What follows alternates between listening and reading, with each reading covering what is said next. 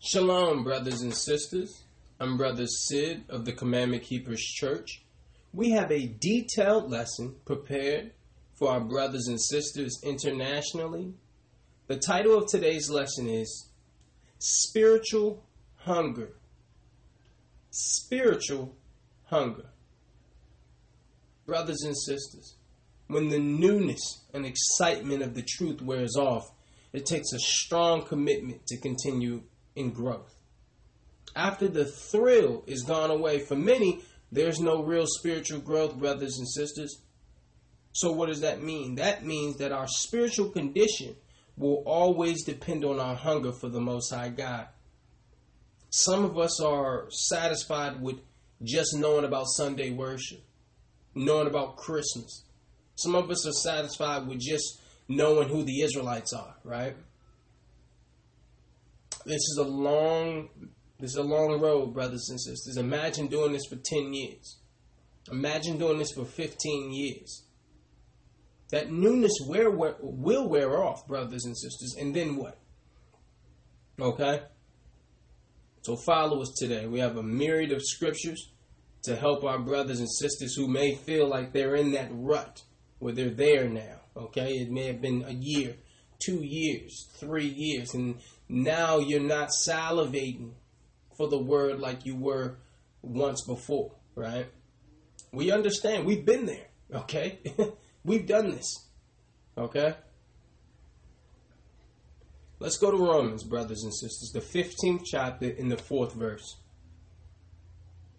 Romans 15 and 4 reads, For whatsoever things were written aforetime were written for our learning that we, through patience and comfort of the scriptures, might have hope. Brothers and sisters, according to the text, the scriptures are the Most High's gift of light in a dark world. They were written and documented for a purpose. Let us show you. Let us show you that Paul is telling you these scriptures were documented with a purpose in mind, okay? We're here at Romans, the 15th chapter, in the fourth, root, the fourth verse, and it reads, For whatsoever things were written aforetime were written for our learning, that we through the patience and comfort of the scriptures might have hope. See that, brothers and sisters? The scriptures is what? It's a manual of moral or spiritual learning, right? It's old writings for new times. It's a benevolent work to produce and strengthen hope. Okay? So that's the whole purpose of the Bible. A lot of people don't even know the purpose. Okay? So we're going to take our time today. I'll read that one more time and then we'll go on to Jeremiah, the fifth chapter, in the seventh verse. We're at Romans, the 15th chapter, in the fourth verse, and it reads for whatsoever things were written aforetime were written for our learning, that we through patience and comfort of the scriptures might have hope. Now that's crystal clear, brothers and sisters. The Bible was written for our learning, for our instruction, right? So I, I really hope people are not just studying the scriptures as a scholar those who follow our Bible because we do go into it on a scholarly level. But what I discovered is many people just want to be deep. they want to just, you know, go to the to their family's house or, or whatever the case is to show they know more of the Bible. That is not the purpose of the Bible. The purpose of the Bible is for application. Okay? Even Israelites, okay? I know many Israelites, many who are just content being able to break down Daniel in Revelations. No application. No application. You know the scriptures. Guess what? The Most High is not looking for memorization, He's looking for demonstration. So it's that time, brothers and sisters. This is the time that we're in. A time where we're going to have to sustain through what? The Bible, okay? Satan is going to look to wear out the saints. The, the Roman Empire, the fourth beast, is going to look to wear down the saints. You have to stay hungry. Let's go to Jeremiah. We're going to go to Jeremiah, the fifth chapter, in the seventh verse. Jeremiah, the fifth chapter, the seventh verse, and it reads, How shall I pardon pardon thee for this? Thy children have forsaken me, and sworn by them that are no gods. When I had fed them to the full, they then committed adultery and assembled themselves by troops in the harlot houses. Brothers and sisters, I need you to closely examine this text because repeatedly the prophets addressed Israel's waywardness and unfaithfulness. Here it is again Jeremiah the prophet. Jeremiah, the fifth chapter, in the seventh verse, and it reads How shall I pardon thee for this? Thy children have forsaken me and sworn by them that are no gods. When I had fed them to the full, they then committed adultery and assembled themselves by troops in the harlots' houses. So, according to the text, Israel has trouble being faithful to anything. See, we're willing to bend in any direction to gain advantage and to have our pleasure. That's the Bible saying this, okay? It said when we were fed to the full, that means when He provided everything that you would need.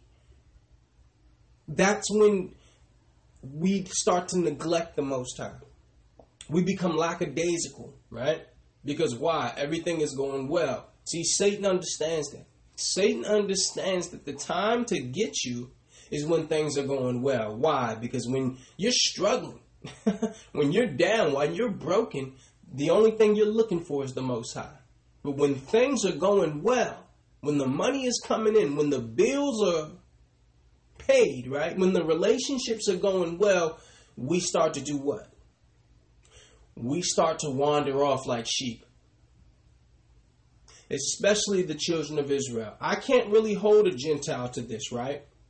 Because why? They're not God's people. Yes, they should follow the Bible, but it's an option for them. It's optional for them. For us, for Israel, this is not optional. This is mandated, okay? Let, let us read that again.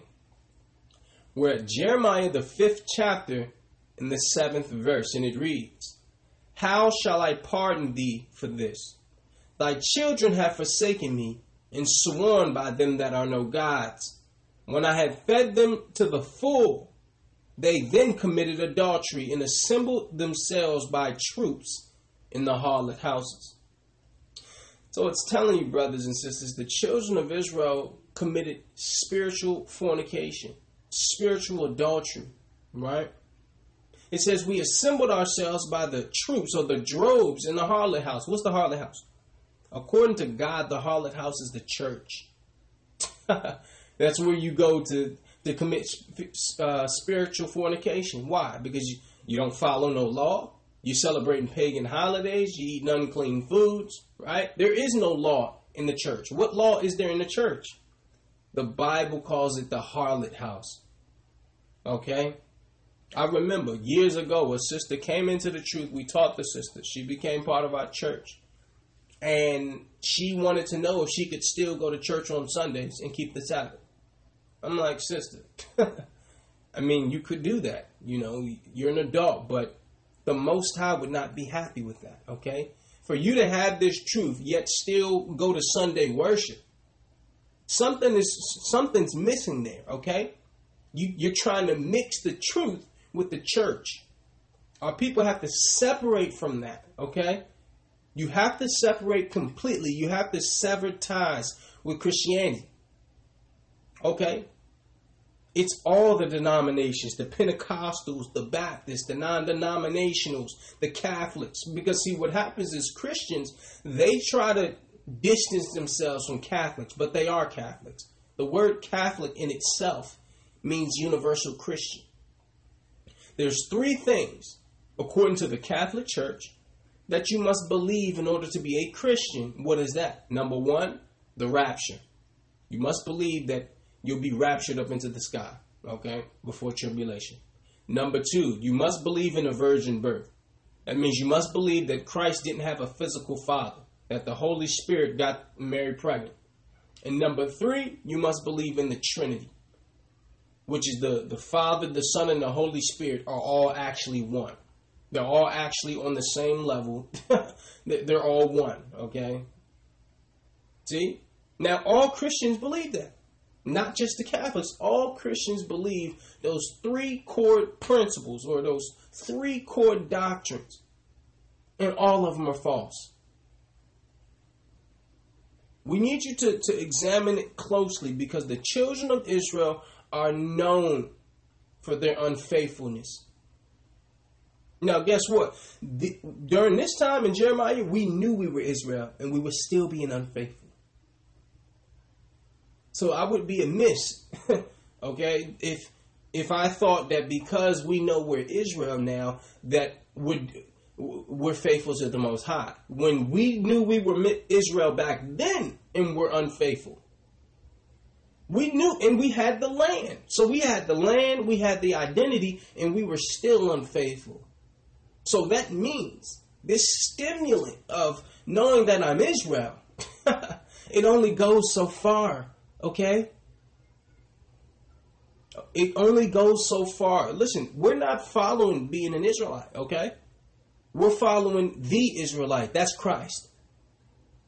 So whether I was an Israelite or not, okay?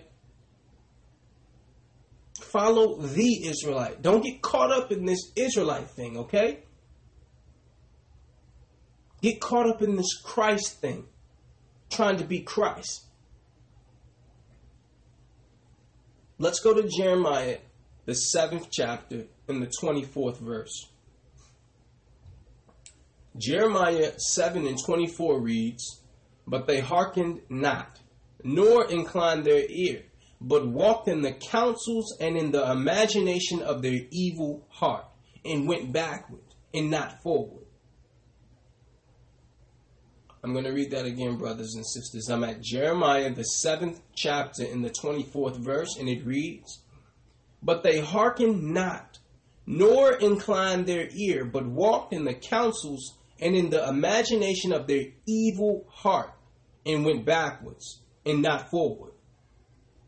Brothers and sisters, the success designed to lead men to God often produces the opposite effect.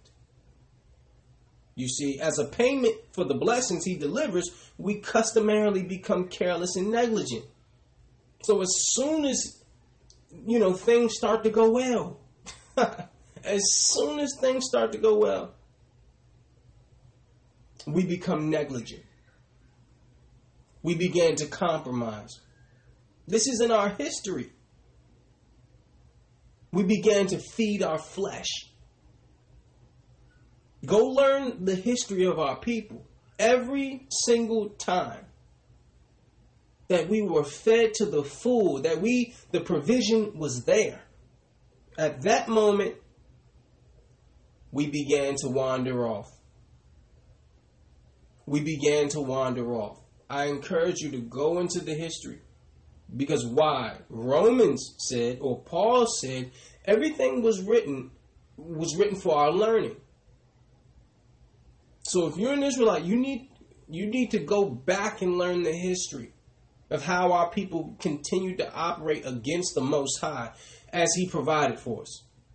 It's easy to follow God when you need Him, when you think you need Him right?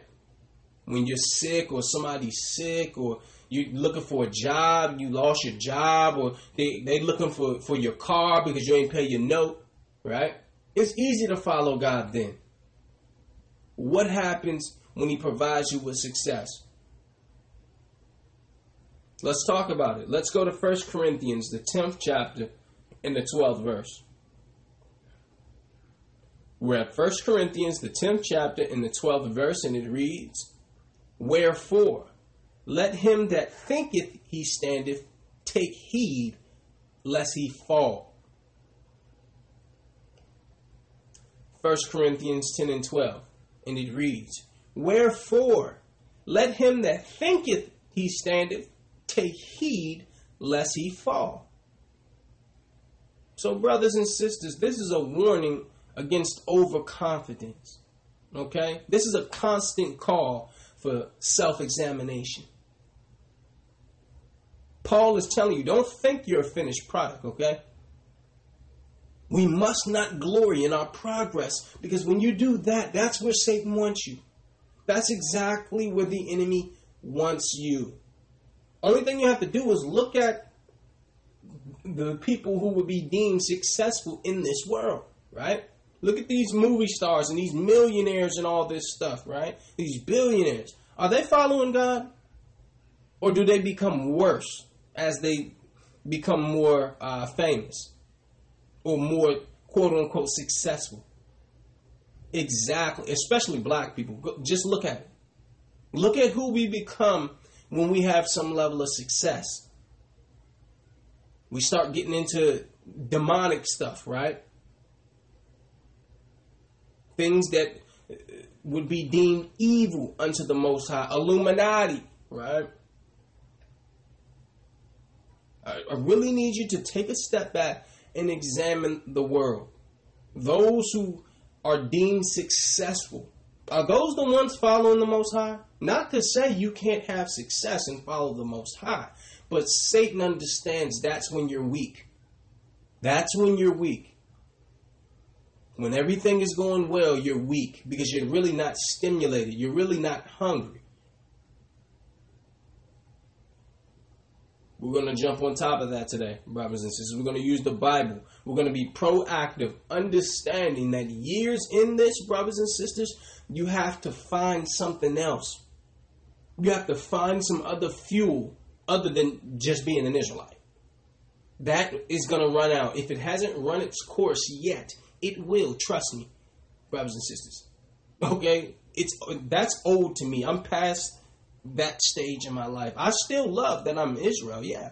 I'm appreciative of it. But that's old. Okay?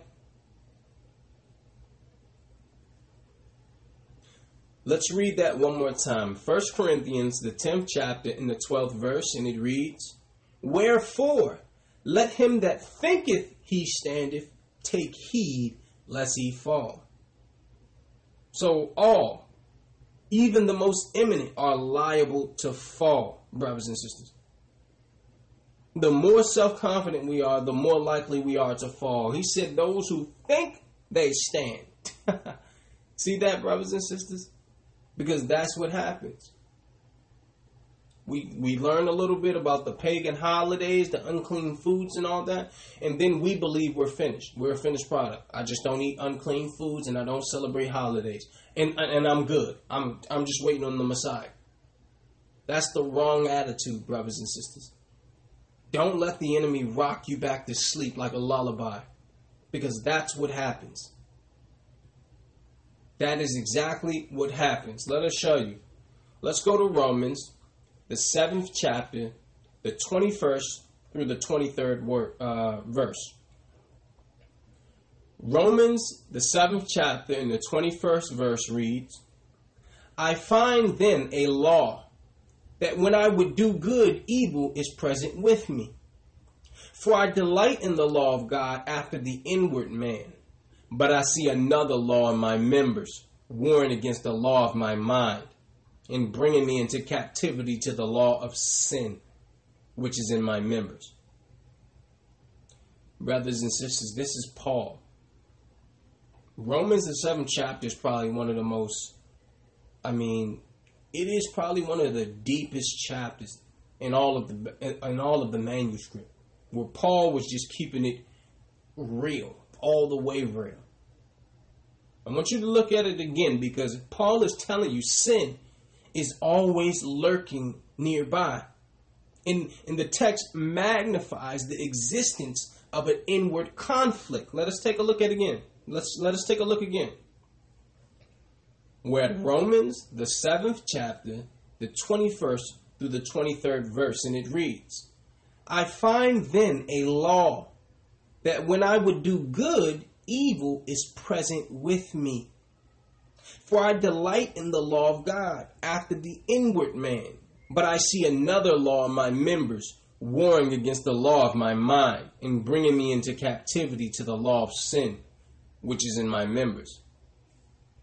So here it is, brothers and sisters. Paul describes our struggle with what? Indwelling sin.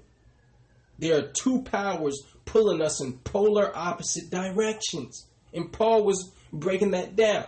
He was highlighting that. Let us read that one more time. Romans, the seventh chapter, the 21st verse, and it reads I find then a law that when I would do good, evil is present with me. For I delight in the law of my God, for I delight in the law of God after the inward man, my spirit, right? But I see another law in my members, warring against the law of my mind and bringing me into captivity to the law of sin, which is in my members.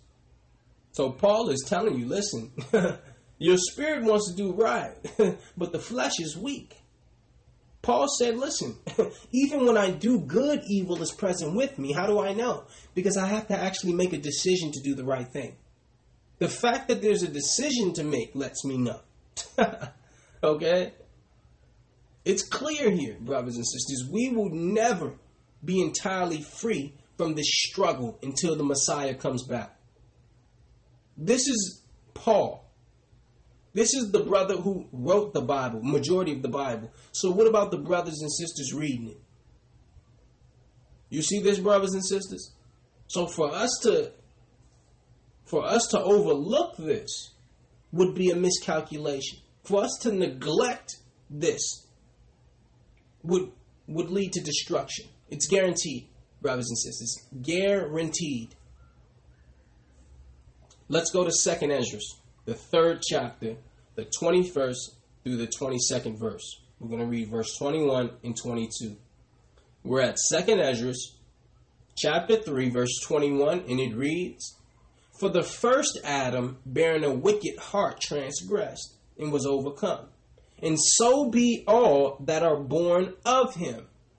Thus infirmity was made perf- permanent, and the law also in thy heart of the people with the malignity of the root, so that the good departed away and the evil abode still.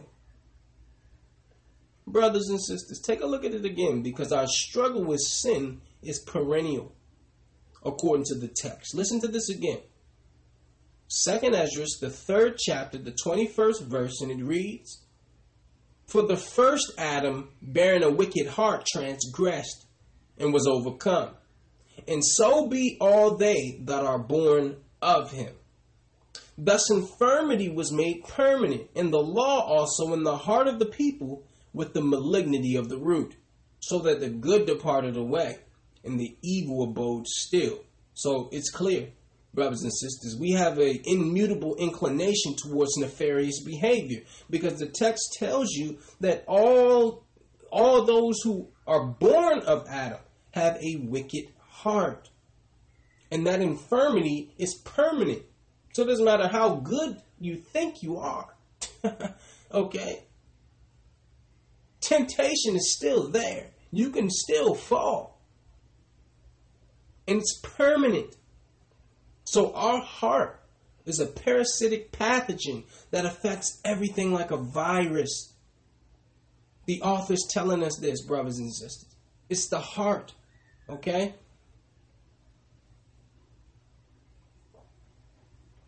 Let's go to Galatians 5 and 16. Let's go to Galatians, brothers and sisters. We're going to read Galatians 5 and 16. We'll also read 17. Galatians 5 and 16 reads, This I say then, walk in the Spirit, and ye shall not fulfill the lust of the flesh. For the flesh lusteth, lusteth against the Spirit and the spirit against the flesh. And these are contrary the one to another, so that ye cannot do the things that ye would. I'm going to read that again, brothers and sisters. Galatians 5 and 16 reads, This I say then, walk in the Spirit, and ye shall not fulfill the lust of the flesh. Brothers and sisters, walking indicates progression or advancement. He said, walk in the Spirit. So if we stop progressing, we're going to be overcome once again. Listen to it again, brothers and sisters. I'm at Galatians, the fifth chapter, the 16th verse, and it reads, This I say then, walk in the Spirit, and ye shall not fulfill the lust of the flesh. So he's telling you, if you don't walk in the Spirit, you will be overcome. Continual growth is the only way to overcome our strong appetites, brothers and sisters. It's the only way. Okay? It's just like eating, brothers and sisters. if, if you say, well, listen, I'm not to eat uh, meat for this week, well, guess what? You better put something in your stomach or you're going to you're going to fall. So instead of meat, let me replace that with, you know, a salad and some fruit. But if you don't replace it with something, you're going to fall. That's clear, brothers and sisters. It's a principle. He said, not only can you just separate yourself from sin, but you have to do good. Because why? You can't focus on sin while you're focused on doing good. Now, if you separate yourself from sin but do no good, idle hands, Satan will come in and you will fall. Let us read verse 17. Galatians 5 and 17 reads, For the flesh lust against the spirit, and the spirit against the flesh. And these are contrary the one to another, so that ye cannot do the things that ye would. So the text tells you the flesh and the spirit are, are opposite in their nature. They can they can never harmonize. So the um, the mind approves one thing, but the flesh strives for another. And that's key. That's clear, brothers and sisters. You will always have this battle. So the moment that you think, you know, well, listen, this is all I need. The law, you know, I know about the pork thing, and I know that we're the Israelites, and I know Christ was black and all that, and I know Christmas is pagan. That's it. I'm done. I, you know, I'm there. I'm just waiting. The moment that crosses your mind, you have lost this battle, brothers and sisters. You have become lackadaisical. You have lost your first love. You have to pursue this thing like when you was in high school and it was a girl that you, you know, that you were interested in. All that extraness, how she was just always on your mind, right? Well, can I hold your books? Can I walk you to your locker, right? can we sit together at lunch? sisters too. When you when there was that brother that you was interested in as a young gal. And how he was always on your mind. You always wanted to be on the phone with him. So you have to find that for the Most High. The Bible tells you David was a man after God's heart. He was a man after God's heart. He pursued God the way we pursue, uh, you know, girlfriends and boyfriends back in the day to use that as your measurement. Use that as your measurement tool, okay? Let's go to Ecclesiasticus in the Apocrypha. We're going to go to Ecclesiasticus, the 33rd chapter, the 25th verse. And it reads If thou set thy servant to labor, thou shalt find rest. But if thou let him go idle, he shall seek liberty. Mm. Listen to this again, brothers and sisters. We're at Ecclesiasticus, the 33rd chapter, in the 25th verse. And it reads If thou set thy servant to labor, thou shalt find rest. But if thou let him go idle, he shall seek liberty. So the text is telling us idleness is the devil's workshop brothers and sisters, the lack of spiritual activity will lead to sin. It will.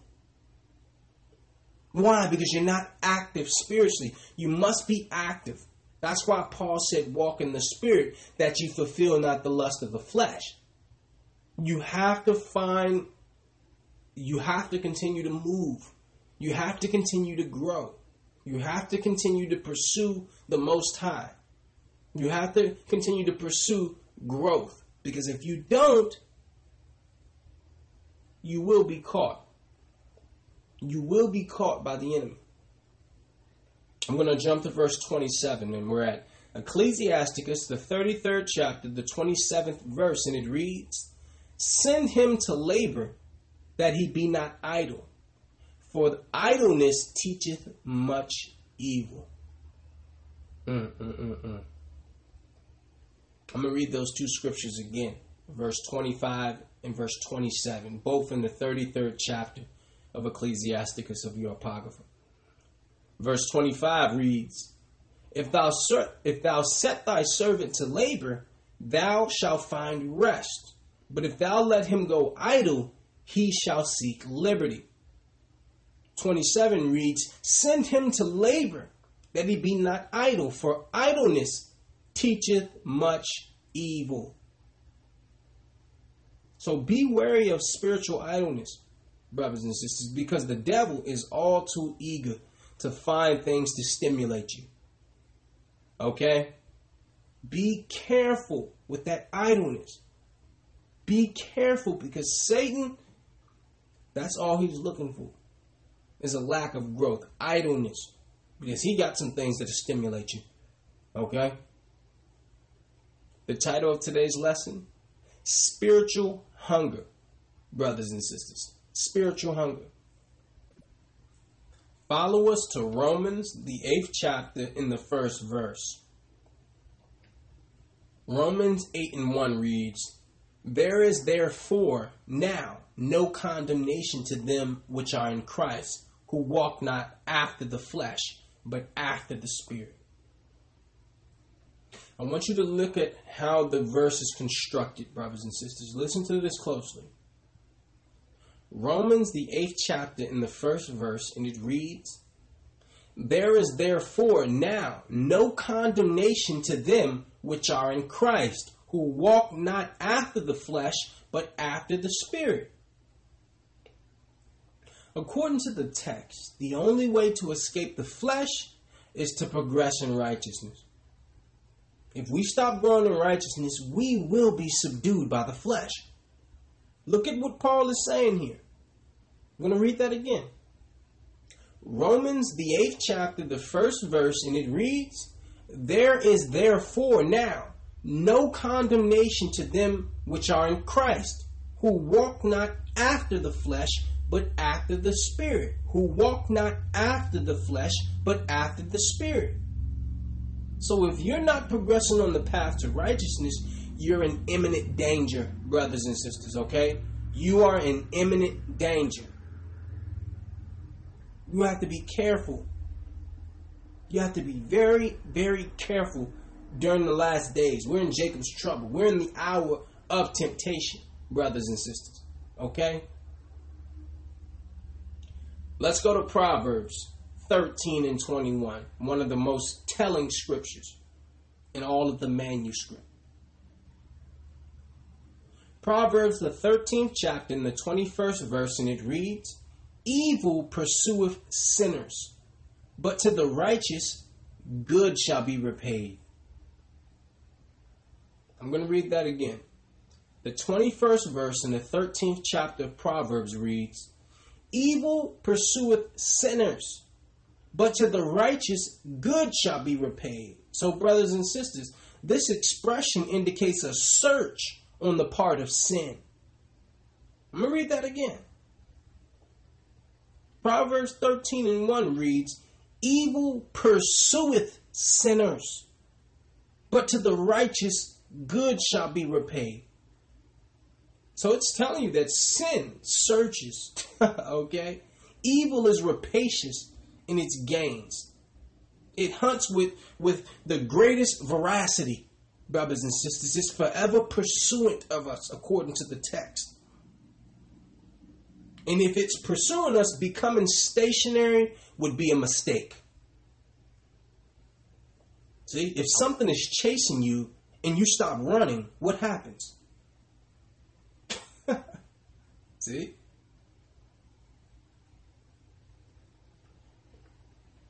Let's go to Ezekiel. I'm going to go to Ezekiel, the 33rd chapter, in the 13th verse. Please follow us, brothers and sisters. Ezekiel 33 and 13 reads, When I shall say to the righteous that he shall surely live, if he trust to his own righteousness and commit iniquity, all his righteousness shall not be remembered. But for his iniquity that but for his iniquity that he committed, he shall die for it. I'm going to read that again, brothers and sisters. Listen to this closely. Ezekiel, the 33rd chapter, the 13th verse, and it reads When I shall say to the righteous that he shall surely live, if he trust to his own righteousness and commit iniquity, all his righteousness shall not be remembered. But for his iniquity that he hath committed, he shall die for it. So this is a warning to never embrace that particular hazardous opinion that what? I'm good. okay. Trust in my own righteousness. What does that mean? People will sit back and say, well, I'm doing more right than wrong. Or they'll look at other people and say, well, I'm much further than them. They still celebrating Christmas. They still eating pork. This is what happens. Satan manipulates you to start measuring yourself against sinners. And you look back and say, well, I, I know I'm much better than them. They eating all types of unclean food. They going to church on Sunday and all that, right? the Bible is telling you, don't take don't take that opinion. Let us read that again. Ezekiel, the 33rd chapter, the 13th verse, and it reads When I shall say to the righteous that he shall surely live, if he trusts to his own righteousness and commit iniquity, all his righteousness shall, be, shall not be remembered. But for his iniquity that, that he hath committed, he shall die for it. So, according to the text, it is sin to trust in your own righteous acts. As it stands, we are not sufficient to be justified, brothers and sisters. Because this is what happens. You say, well, man, listen, I've changed so much, I've grown so much. I remember I was doing this and doing that and doing this, and I don't do those things no more. Okay, continue to grow, continue to go. Because if you fall back on that, Satan will subdue you again. You will be overcome again because why? You're looking at how much you change. Listen, Paul said, I forget what's behind me and strive to what's ahead. Because it doesn't matter how much you've changed. It matters that you have more changing to do. So when you start looking back as if I've accomplished or as if you've accomplished, while you're looking back and looking to the left and to the right, guess what? Satan is on your heels because you believe you've you you're good enough. I'm good enough to get in. We are far, far from sanctification, brothers and sisters. We're far. Okay? Let's go to Isaiah, the 64th chapter in the 6th verse. I need you to listen clearly, brothers and sisters. Isaiah 64 and 6 reads, But we are all as an unclean thing, and all our righteousness are as filthy rags. And we all do fade as a leaf, and our iniquities, like the wind, have taken us away. This scripture is here to keep us humble, to keep us hungry. Why? The scripture reads, But we are all as an unclean thing. And all our righteousness are as filthy rags. See, it's our hunger for God that drives us to be passionate, relentless pursuit of Him. That's it, brothers and sisters. Because it's telling you that when you look at this filthy rags, it's talking about a menstrual rag. So it's saying all of our righteousness is as a menstrual cloth. See? So the righteousness that you're counting that you think is righteousness. okay? Brothers and sisters, when there's a loss of, excuse me, when there's a spiritual loss of appetite, we're in imminent danger. Okay? You're in imminent danger. And that's key because when you're sick, you're not hungry, right? Remember when you got a cold or the flu, you really weren't hungry, were you? Exactly, because when you're sick, you tend to stop eating. You don't feel like eating, you don't feel like consuming, and that's clear. The, the moment you begin to no longer be hungry spiritually, the moment that transpires, you better do some self examining and, and quickly, okay? The text tells us that we tend to operate as if we're finished products. We must, we must, brothers and sisters, redevelop our appetite for the Most High God. We have to. We have to, brothers and sisters. I'm going to read this scripture one more time and then we'll go to Romans. Isaiah, the 64th chapter, in the 6th verse, and it reads But we are all as an unclean thing, and all our righteousness are as filthy rags. And we all do fade as a leaf, and our iniquities, like the wind, have taken us away. It doesn't get any clearer than that, brothers and sisters. It really doesn't. All this righteousness that we think we have it's like a menstrual cloth. It's nothing. We're not righteous. We have no righteousness. Okay? We're far away from the goal. We have to continue to go. We have to continue to grow because if not, the enemy. Remember, the Most High told Cain, what? You know, listen, sin is at the door. Okay? Sin is at the door. Remember, he told Peter what? What did he tell Peter? What did Christ tell Peter? Satan have desired to have thee, to sift thee like wheat. See? So Satan is looking back at us and saying, you know, and brother, know he Israel and stay away from pork. But Satan is, he's harassing him. He's following him. He's stalking him. He's looking like, mm, Mm, mm, mm. I could really work him out. I could really work her out. See, that's how Satan's looking as you continue to not grow because you believe you've grown enough. You're better than them, you're better than him. You know, I know more knowledge than my mom, my dad, my cousins, and brothers. Humble yourself. Humble yourself.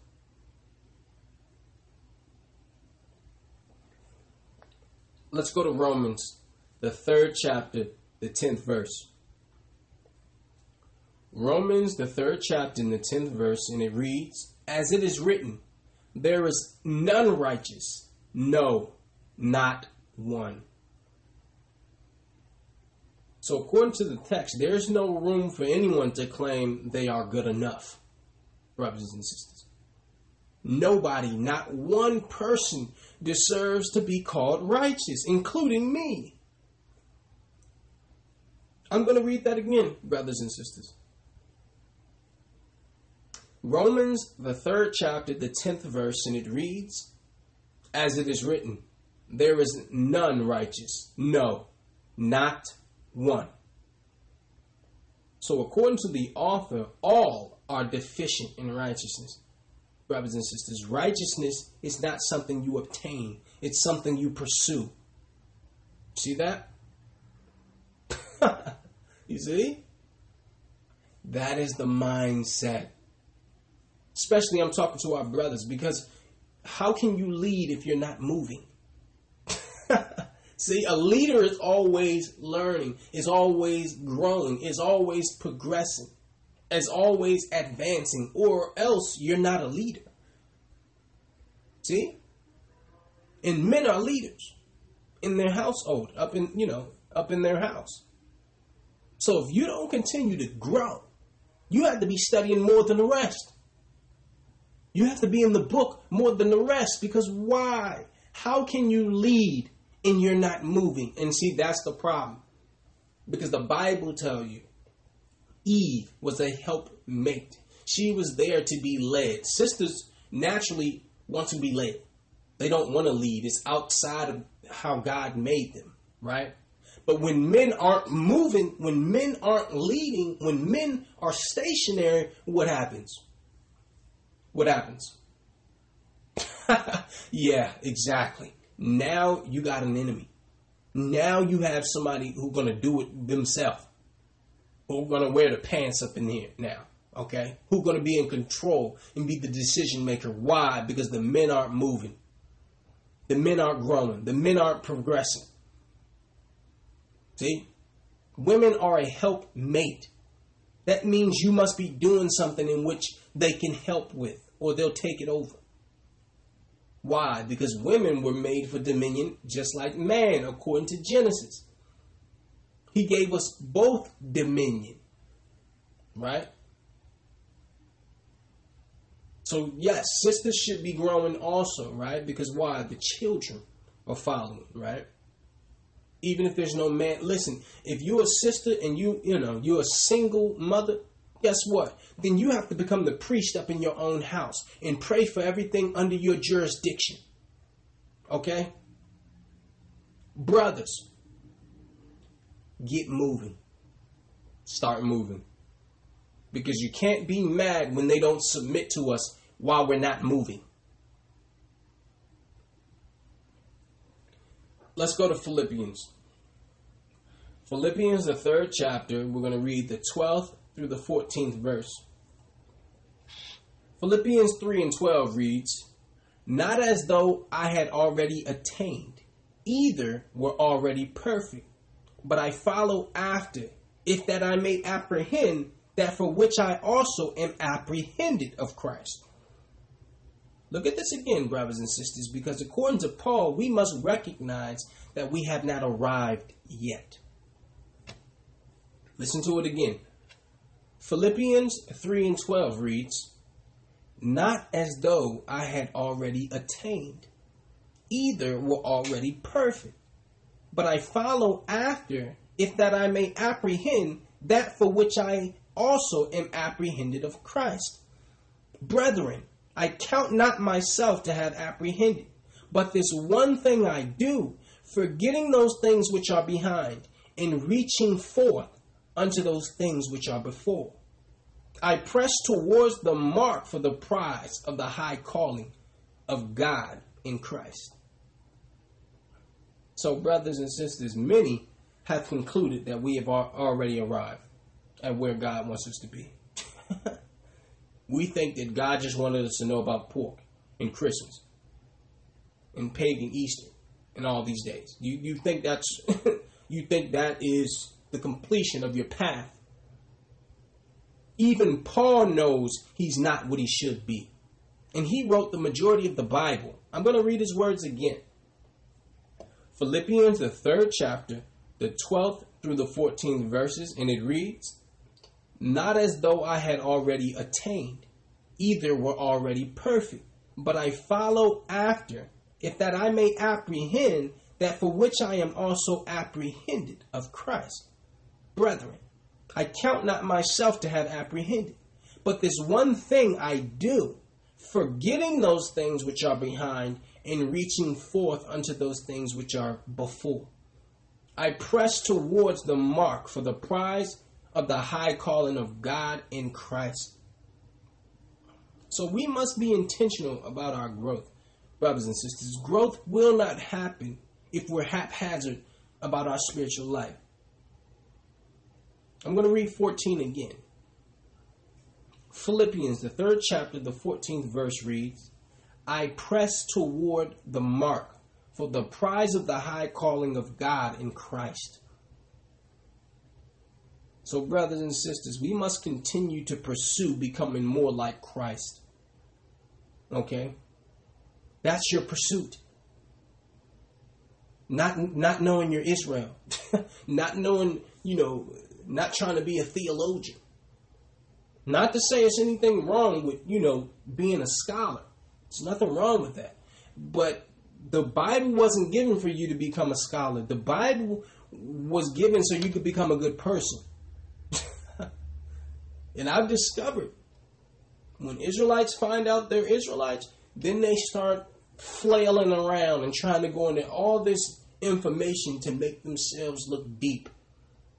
While inside, while inside are filthy. See? You have to work your way from the inside out. That's how the Most High works. The Most High is not into memorization, He's into demonstration. And this lesson is for when you're by yourself, right? When you're away from other people, when you're in your privacy.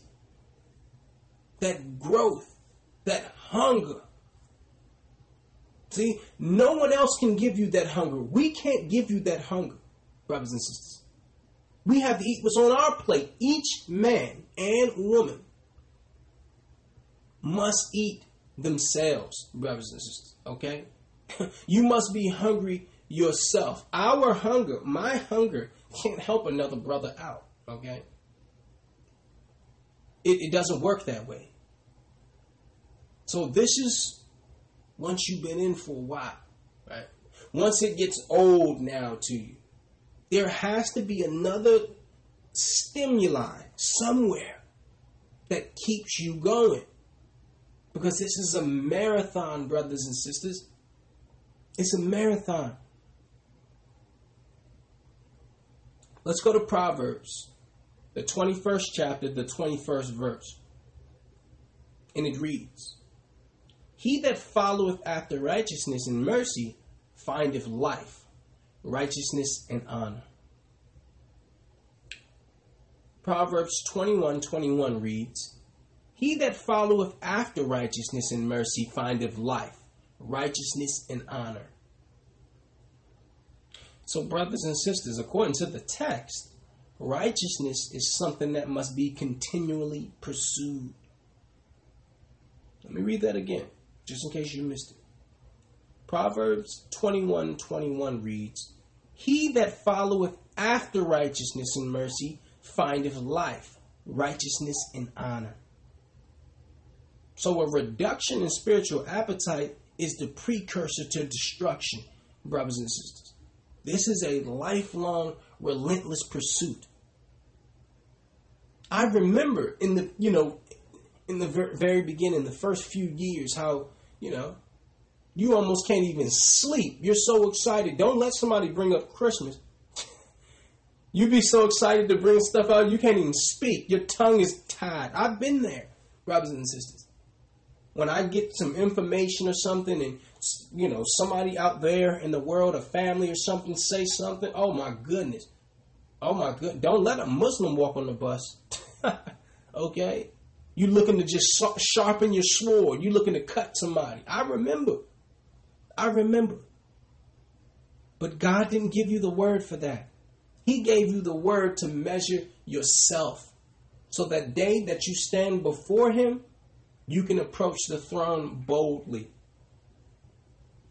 You can approach the throne boldly, brothers and sisters. Let's go to Galatians, the sixth chapter, in the ninth verse.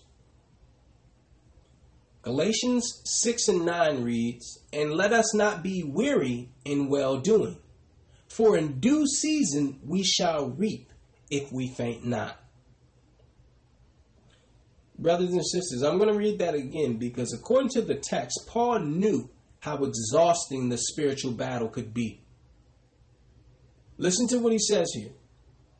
Galatians, the sixth chapter, the ninth verse, and it reads, And let us not be weary in well doing, for in due season we shall reap if we faint not. So, brothers and sisters, it's only natural that the initial stimulant wears off. I understand that. But guess what? Without stamina, you can be easily derailed. Okay, brothers and sisters? anyone who ever played sports or works out or anything, you know, listen, when you're exhausted, you start making a lot of mistakes. Once you're tired, okay? Once you're tired, you start making a lot of mistakes, brothers and sisters. And according to Paul, a lot of people get tired in doing the right thing. He's telling you, listen, you'll reap the benefit if you don't faint, if you don't get tired to, to you know, to the fact that you just fall out and say, well, listen, man, I could have stayed in the world if nothing was going to go right. According to Paul, people could get tired of doing the right thing. I heard a brother say that, matter of fact, a few years ago. He said, I'm tired of always having to do the right thing. I'm tired. I'm like, well, brother, you got to get in that word, okay? You got to get in the word. I, I'm not going to castigate or excoriate a brother for being tired. Sometimes wanting to not be the bigger man, you know, or whatever the case is, or the bigger woman. But if you put your hand, if you put your hand down from the plow, if you walk away from the plow, you're not worth the kingdom. Christ said that. Any man that put his hand to the plow and then put it down is not worthy. Once you put your hand to this plow, brothers and sisters, you continue to plow until the Messiah returns. We just wanted to show you that according to Paul, you can become weary or tired in doing the right thing. Continue to do the right thing and guess what happens? If you don't if you don't faint, you will reap the benefit. What's the ultimate benefit? A crown, immortality, glorification. That's the final reward, right? Let's go to Proverbs 21 and 16. Proverbs, the 21st chapter, the 16th verse, and it reads A man who wanders from the way of understanding will rest in the assembly of the dead. I'm going to read that again. Proverbs, the 21st chapter, the 16th verse, and it reads A man who wanders from the way of understanding will rest in the assembly of the dead. Mm. Mm. Brothers and sisters, when the joy of newness has faded, we begin to wander. The text tells us that he who de- he who deviates from the path will have a permanent residence. Let us tell you that permanent residence.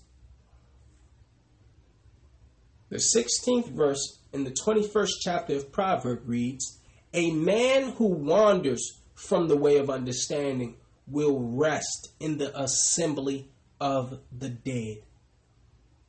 So you will have a permanent residence. If you wander off, right? And that's key, the word wander there, because that's what sheep do. They just, they don't even know they're going off the path. They just, you know, get carried away dealing with some other stuff. So the Bible is telling you it begins with incremental compromise, little by little. And before you look up, you're way down the street. The truth is, way over here, you're way down the street. You'd have made a left, a right, made a U turn, went over to the right, pulled over. Path is all the way over here. I've seen brethren, right? I've seen brethren become worse after getting the truth. Become worse. Get carried off with other doctrines, looking into all these, you know, deep, what they think is deep. I'm like, brother, sisters, stick to the Bible, okay? Before you go into these other records, because there's there's enough in the Bible that you don't know. Trying to get into all these deep doctrines. Listen, stick with the doctrine of Christ. Okay? Because it, it appears that we want to learn a lot of deep information that's not applicable to us. He's saying, No, I gave you the Bible to apply it to yourself, not for you just to accumulate knowledge. Okay? You're supposed to learn things about you. See, and I need brothers and sisters to really, you know, really internalize that. It's cool to learn prophecy and, and all that stuff, but guess what? You can get into the kingdom without knowing prophecy. You can get into the kingdom without knowing the truth. But what you can't get into the kingdom without doing is neglecting your soul. Applying the you know, the principles that the Most High is directing you to apply. See, there's a difference between knowledge and wisdom. Knowledge is to know. Wisdom is how to apply what you know. See, I can have the knowledge of a hammer, right? I can have the knowledge of a hammer. The wisdom is how do you use a hammer? See? Do you know how to use the hammer? So we have the knowledge. Yes, Israelites are some of the smartest people, but are you applying it to yourself? Are you applying it? See? You can have the knowledge of the toolbox, but do you have the wisdom of how to utilize every tool in that toolbox? And I felt that it was it was the perfect timing to bring forth this lesson, brothers and sisters, because for those who have been following our church for a while, or even those who are new, I don't want you to get carried off. I know how Satan works. You start off in the beginning and that's all you're doing. That's all you're listening to. Probably listen to the broadcast or listen to something biblical every single day while you're going to sleep, while you're at work all of that. And then you slowly began to wander off and turn back into who you were before. In fact, the Bible tells you you become worse if you go back into the world. You will become worse. If you go back to your own vomit as a dog, you will become worse. And according to Proverbs 21 and 16, if you wander off, let us read it. Proverbs 21 and 16 reads, A man who wanders from the way of understanding will rest in the assembly of the dead. So it's telling you, brothers and sisters, once somebody wanders off, they don't come back. okay? They, they don't come back. And I heard people say, well, you know, I just got to go out there get this money. I got the truth. I know the truth. So I'll never forget about the Sabbath and all that. I'll never forget about Christmas. I just got to, you know, I got dreams. I got aspirations, things that I want to do. If you wander out of this path, you're not coming back. It's clear. That's what the Most High said. That's not what Brother Sid said. That's not what the commandment keeper said. The Bible says if you wander off this path, you're going to hell.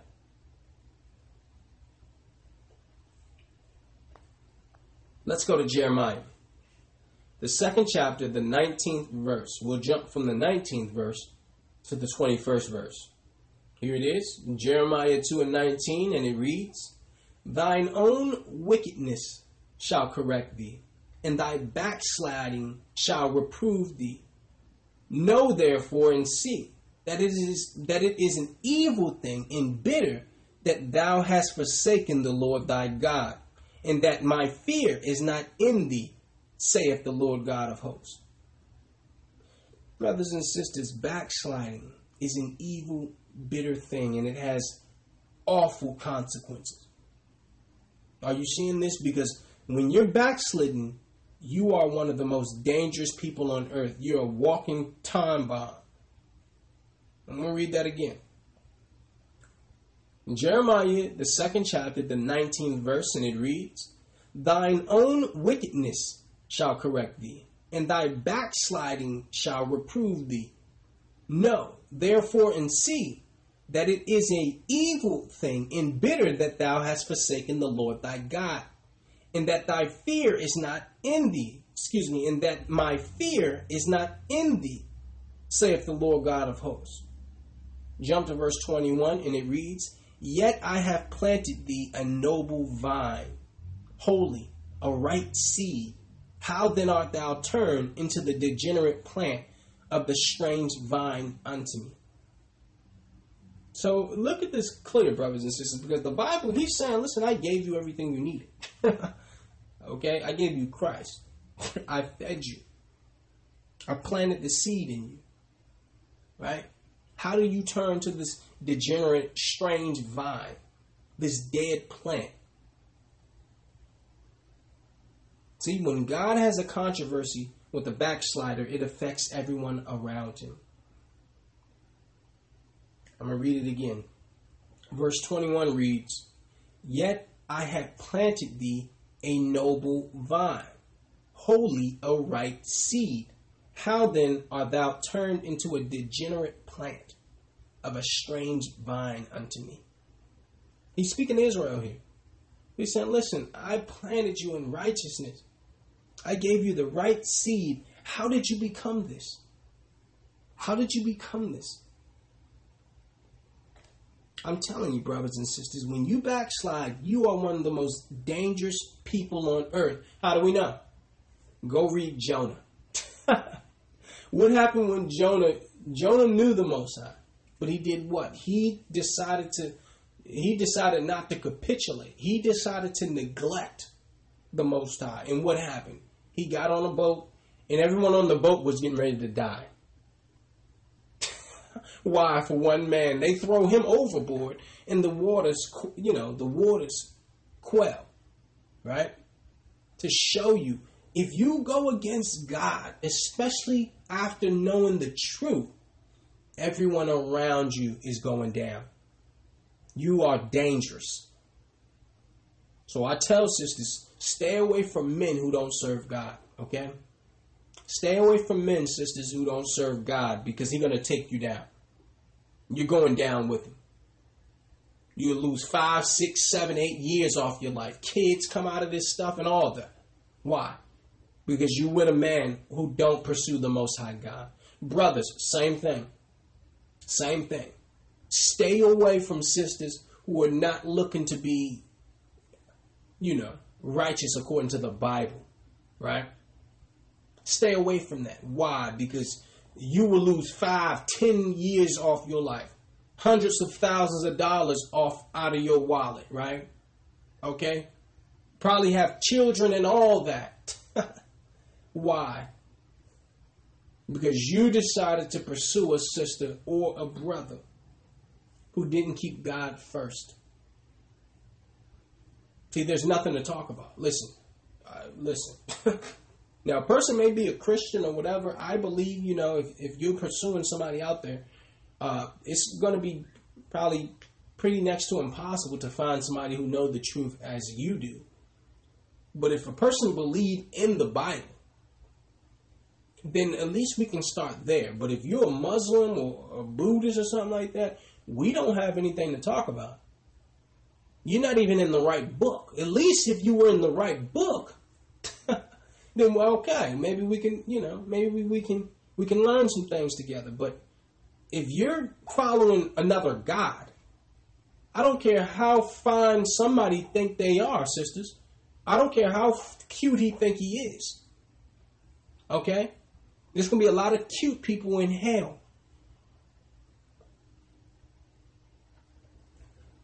Let's go to Proverbs, the 14th chapter, the 14th verse. And it reads The backslider in heart shall be filled with his own ways, and a good man shall be satisfied from himself.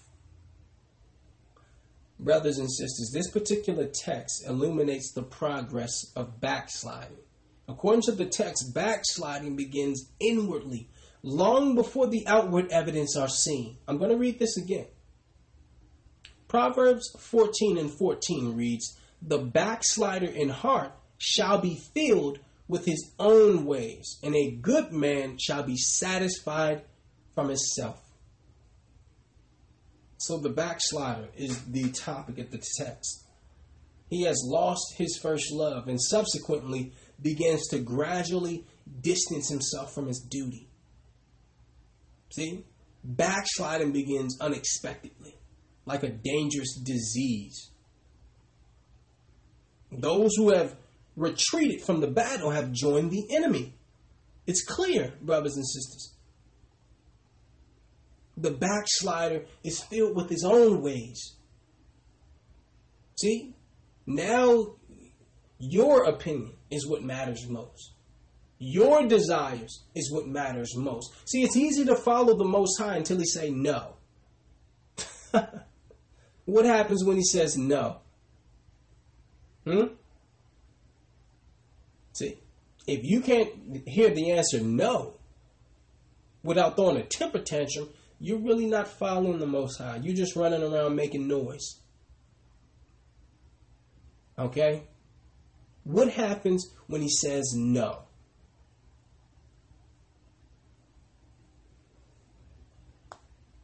Let's go to Second Peter, brothers and sisters. We're going to Second Peter, the second chapter, the twentieth through the twenty-second verse, and it reads. For if after they have escaped the pollutions of the world through the knowledge of the Lord and Savior Christ, they are again entangled therein and overcome, the latter end is worse than them at the beginning. For it, for it had been better for them to not have known the way of righteousness than after they had known it to turn from the holy commandment delivered unto them. But it is happened unto them according to the true proverb The dog is turned to his own vomit again, and the sow that was washed to her wallowing in the mire. Mm. Brothers and sisters, if you forsake the way of righteousness, you deny the master who bought you. A relapse is on the way, brothers and sisters. A relapse is ever more dangerous than the first sickness. Let me read that again. Listen to this closely. Second Peter, the second chapter, the 20th verse, and it reads, For if after they have escaped the pollutions of the world through the knowledge of the Lord and Savior Christ, they are again entangled therein and overcome, the latter end is worse with them than the beginning. The latter end is worse with them than the beginning. The latter end is worse with them than the beginning. You see that, brothers and sisters? So it's telling you the relapse is ever more dangerous than the first sickness. The more you know, the more severe you will be judged. Brothers and sisters, follow us to 1 Timothy 1 and 18. We're going to read 18 and 19. 1 Timothy, the first chapter, the 18th and 19th verse, and they read, This charge I commit unto thee, son Timothy, according to the prophecies which went before on thee, that thou by them mightest war a good warfare, holding faith and a good conscience, which some, having put away concerning the faith, have made shipwreck. So it's key here. Paul is telling Timothy, brothers and sisters, he's telling them to listen. Keep the charge, okay, that you may be able to fight a good war. Because this is war. And it's telling you, those who walked away from this faith, their life has become shipwreck. See, so Paul is doing what? He's warning Timothy about the danger of wandering from the narrow path. I'm going to read that again. 1 Timothy 1 and 18. We'll read 18 and 19, and it reads, This charge I commit unto thee, son Timothy, according to the prophecies which went before on thee, that thou by that thou by them mightest war a good warfare, holding faith and a good conscience, which some, having put away concerning faith, have made shipwreck. So the the text is clear. He's telling you the information that you find in this Bible. If you apply it, you will be able to fight a good war. It's it's not coincidence he's using that type of uh, that type of terminology. That thou mightest war a good warfare. This is war, brothers and sisters. This is spiritual warfare. So so war for your soul. See, and if you neglect it, if you become lackadaisical, then you deserve whatever you get. Because a lot of God's people will not become lackadaisical. Okay, they will continue to be diligent and fervent when it when it concerns their soul. The text is giving you a, a, a warning about wandering from the narrow path. It told you that the brothers who wandered from the path became shipwreck. I've seen it. I know brethren who walked away from this faith. And I mean, life just fell apart. The life just fell apart. Why? Not because anything that we're doing, or not because they're not with us or anything like that, but when you walk away from truth, that the Most High was so merciful, He allowed you to have this truth. Right? and then you disregard that, you walk away from that, what do you think is going to happen? You think you could just walk away from this unscathed? You have to read the Bible again. You can't walk away from this unscathed. It's just like how they are in those, uh, you know, the gang members, right? What do they say? Uh, blood in, blood out. The only way out of this is death. it's, that's essentially the same thing here. The only way out of this is to get beat up by the Most High. Because you should have made that, you should have counted the cost of being a disciple before you were baptized. You should have counted the cost of being a disciple before you made that decision. Because once the decision is made, once the covenant has been made, the Most High will hold you to it. Go back to the Torah where we signed that contract. Moses came to us and read us the covenant, sprinkled the blood to sign the covenant. And we said, anything in that covenant we will do. We just accepted it with really not even understanding the consequences, the ramifications, even the rewards. And the Most High lit us up like a Christmas tree. So you better know the cost of discipleship.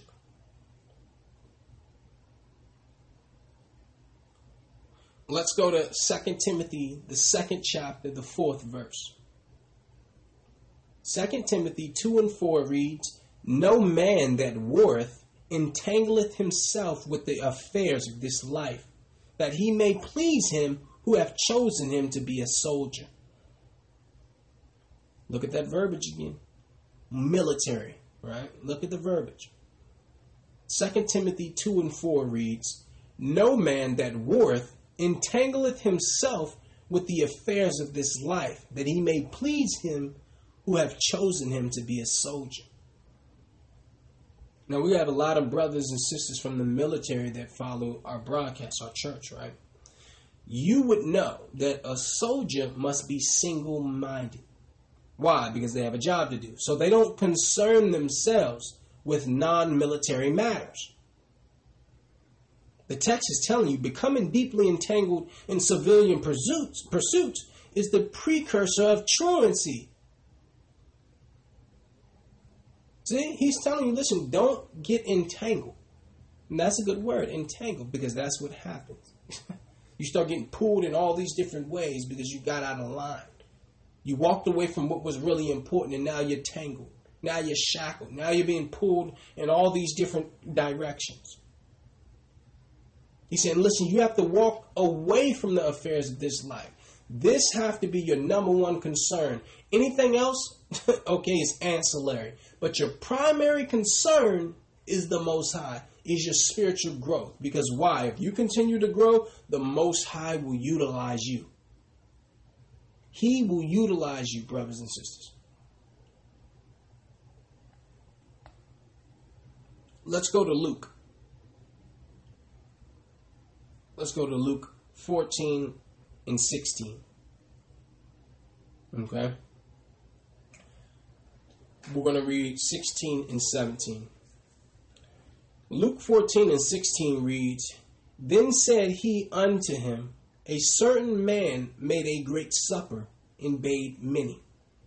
And his servant at supper time, and sent his servant at supper time to say to them that were bidden, Come, for all things are now ready. So, according to the text, brothers and sisters, it's telling you that a certain man, he orchestrated or he constructed a great feast, right? It sent invitations to people? So this is what we're seeing here, right? I'm going to read those two scriptures again. Luke 14 and 16 reads, Then said he unto him, A certain man made a great supper and bade many and sent his servant at supper time to say to them that were bidden, Come, for all things are now ready. I'm going to jump to verse 19. Verse 19 reads, And another said, I have bought five yoke of oxen, and I go to prove them, I pray thee, have me excused. And another said, I have married a wife, and therefore I cannot come. So here it is. We're seeing excuses, brothers and sisters. We're seeing excuses. In the 19th verse, one brother said, Listen, I, I just bought some oxen.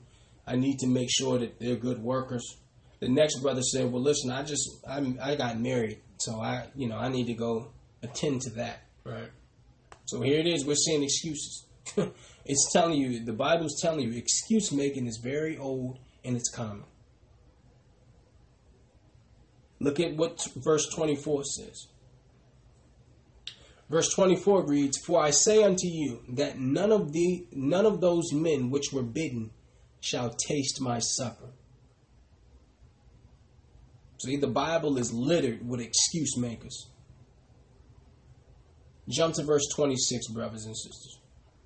Verse 26 reads, If any man come to me and hate not his father and mother and wife and children and brethren and sisters, yet in his own life also, he cannot be my disciple. And whosoever doeth not bear his cross and come after me cannot be my disciple. For which of you intending to build a tower sitteth not down first and counteth the cost, whether he whether he have sufficient to fix it, finish it? Lest happily, after he have laid the foundation and is not able to finish it, all that behold it begin to mock him, saying, This man began to build and was not able to finish. Or what king, going to make war against another king, sitteth not down first and consulteth whether he be able with ten thousand to meet him that cometh against him with twenty thousand? Now, this is key, brothers and sisters, because what we saw, the first excuse was made regarding possessions, right? And then the second excuse was made in the realm of, of business or, or livelihood. And then you had the, the third excuse made, which was family or, or relationships. So we already had we had excuses regarding property, excuses regarding business, and excuses concerning family. These are the three things, even to this day, that people use for an excuse to compromise what God said. Verse 28 told us, I'll read it. For which of you, in, excuse me, Luke 14 and 28 reads, For which of you intending to build a tower sitteth not down first and counteth the cost, whether he have sufficient to finish it? So the text tells us you can't build a building without examining the cost. You can't go to war without examining the cost.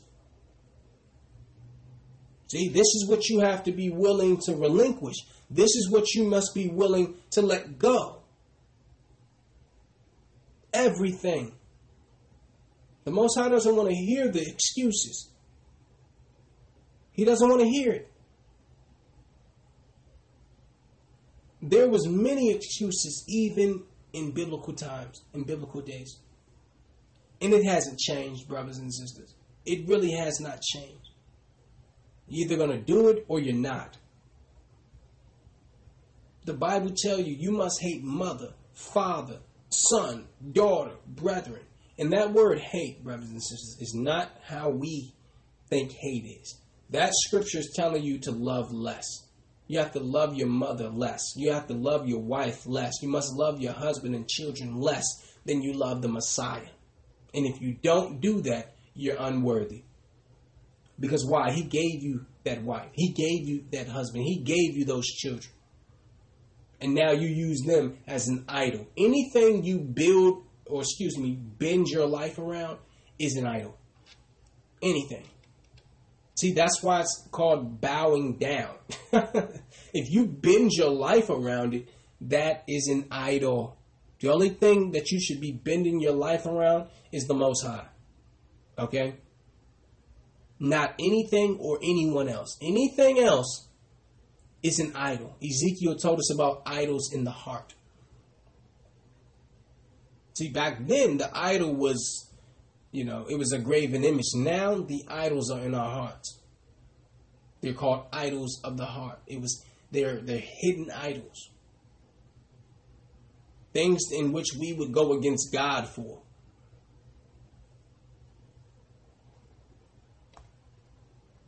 Let's go to Hebrews 10 and 28. We'll read the, the excuse me, Hebrews 10 and 38. We'll read the 38th verse and the 39th. Hebrews 10 and 38 reads, Now the just shall live by faith. But if any man draw back, my soul shall have no pleasure in him. But we are not of them who draw back unto perdition, but of them that believe to the saving of the soul. Brothers and sisters, according to the text, there are contingencies to his approval. If you look at it closely, the apostle urges the importance of perseverance. Listen to it. Hebrews 10 and 38 reads, Now the just shall live by faith. But if any man draw back, my soul shall not have pleasure in him. So it's clear that those who renounce their duty will incur divine displeasure. All that do not reach home who set out for it, you're going to have trouble. You're going to have trouble. It's clear, brothers and sisters. Everyone who, who jumps on this path does not finish. It's clear. How do we know? Let us read that again. Hebrews 10 and 38 reads, Now the just shall live by faith. But if any man draw back, my soul shall have no pleasure in him. So all do not reach home who set out for it, brothers and sisters. He said, if any man draw back, giving you an indication that some would draw back, brothers and sisters. Every flower in spring is not fruit in autumn, okay? It's not. Of course, we would love for it to be, but every seed doesn't grow, brothers and sisters. That's why you put a plethora of seeds down, because you're not sure which one is going to sprout. Everyone is not going to make it, brothers and sisters. This path, it's it's a long path. And you have to be spiritually disciplined, spiritually hungry in order to make it. Let's go to Ecclesiastes 5 and 5. Ecclesiastes, the fifth chapter, the fifth verse, and it reads Better is it that thou shouldest not vow than thou than that thou shalt vow and not pay. I'm going to read that again. Ecclesiasticus 5 and 5 reads, Better is it that thou shouldest not vow than that thou shouldest vow and not pay. So, according to the text, if you're going to be his disciple, you've got to understand the cost. Okay? Unless, unless you're willing to pay the full price he demands, you cannot be his disciple. It's clear. That's fine. There's many other brothers out there. There's many other sisters out there who will be willing to give it all. No more playing with it. I, this fence thing, hanging out on the fence, guess what I found? I found that this, the fence is on Satan's property. Satan owns the fence that you're sitting on. See? So you're either to come all the way over and submit yourself entirely to the Most High, not only, you know, submit yourself entirely to his will, or you're to be pulled off and dragged away by the enemy. I'm going to read this again because it's it's some deep information here. It's uh, Ecclesiastes 5 and 5, and it reads, Better is it that thou shouldest not vow than that thou shouldest vow and not pay. So the Bible tells you to vow without thought and consideration will have catastrophic ramifications. If you make a vow unto the Most High, if you make a promise, if you come into covenant with the Most High, and you try to pull away midstream, there's going to be severe consequences. Let's go to Proverbs chapter 20, verse 25. Proverbs 20 and 25 reads, It is a snare to the man who devoureth that which is holy, and after vows to make inquiry. Look at that again, brothers and sisters. It is a snare to the man who devoureth that which is holy, and after vows to make inquiry. This is telling you, brothers and sisters, this is a proverb that warns you to pay the full cost of commitment. Reneging on a commitment to the Most High will prove cataclysmic. Look at it again, brothers and sisters. Proverbs 20 and 25 reads, It is a snare to the man who devours that which is holy and after vows to make inquiry. So, what is this talking about? It's telling you that we make commitments and then inquire about the commitment subsequent to that. See? You say, hold on, you got involved with me here. And now all of a sudden you want to do, you know, you want to look around and do all this checking out of what the commitment is. You should have did that before you committed to me, buddy. It's just like getting a car, uh, you know, signing a new lease. W- what do we do? We see the car we want, you know, we get it. We don't know what the percentage is. We don't know the interest rate. We, we don't know none of that. We but we already signed off for the car. the Bible is saying, listen, that principle there, you find out before you make a commitment. You find out before you make a commitment. Before you just jump in feet first, you know, head first. We're going to go to our final scripture. It's Psalms, the 66th chapter, the 13th and 14th verses. Psalm 66 and 13 reads, I will go into thy house with burnt offerings. I will pay thee my vows, which my lips have uttered and my mouth have spoken when I was in trouble brothers and sisters. We're at Psalms 66, 13 and 14. The 66th chapter, the 13th and 14th verse. And it reads I will go into thy house with burnt offerings. I will pay thee my vows, which my lips have uttered and my mouth have spoken when I was in trouble. Look at this again, brothers and sisters, because the psalmist is speaking on something that many of us have done. Psalm 66 and 13 reads, I will go into thy house with burnt offerings. I will pay thee my vows which my lips have uttered and my mouth have spoken when I was in trouble. So it's clear, brothers and sisters, the psalmist is telling us we make many promises in the times of distress and then forget all about it when the crisis has passed. And the text is telling you the very commitment you made when you needed deliverance is what you're obligated to. Okay? You should have never made the obligation. You should have never gave the vow. See, because that means you're disingenuous. You were disingenuous. You just needed assistance or deliverance out of your particular state. And that's what I found. We look at Christ as a Savior, but not as Lord. So anytime you need Him to save you or deliver you, yeah, then you give Him your attention. But when it becomes time to be Lord or owner or master, you throw Him in the trunk like a spare tire and pull Him out again when you need Him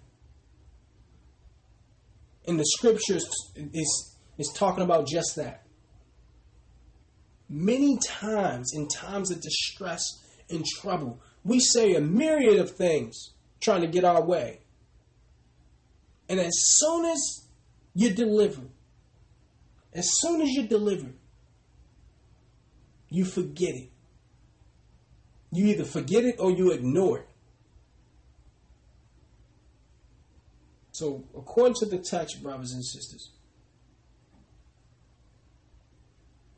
you have to fulfill your vows unto the Most High. It doesn't matter when you made the vow in time of distress or whatever the case is. If you made that vow unto the Most High, guess what? You to fulfill that obligation will be apropos.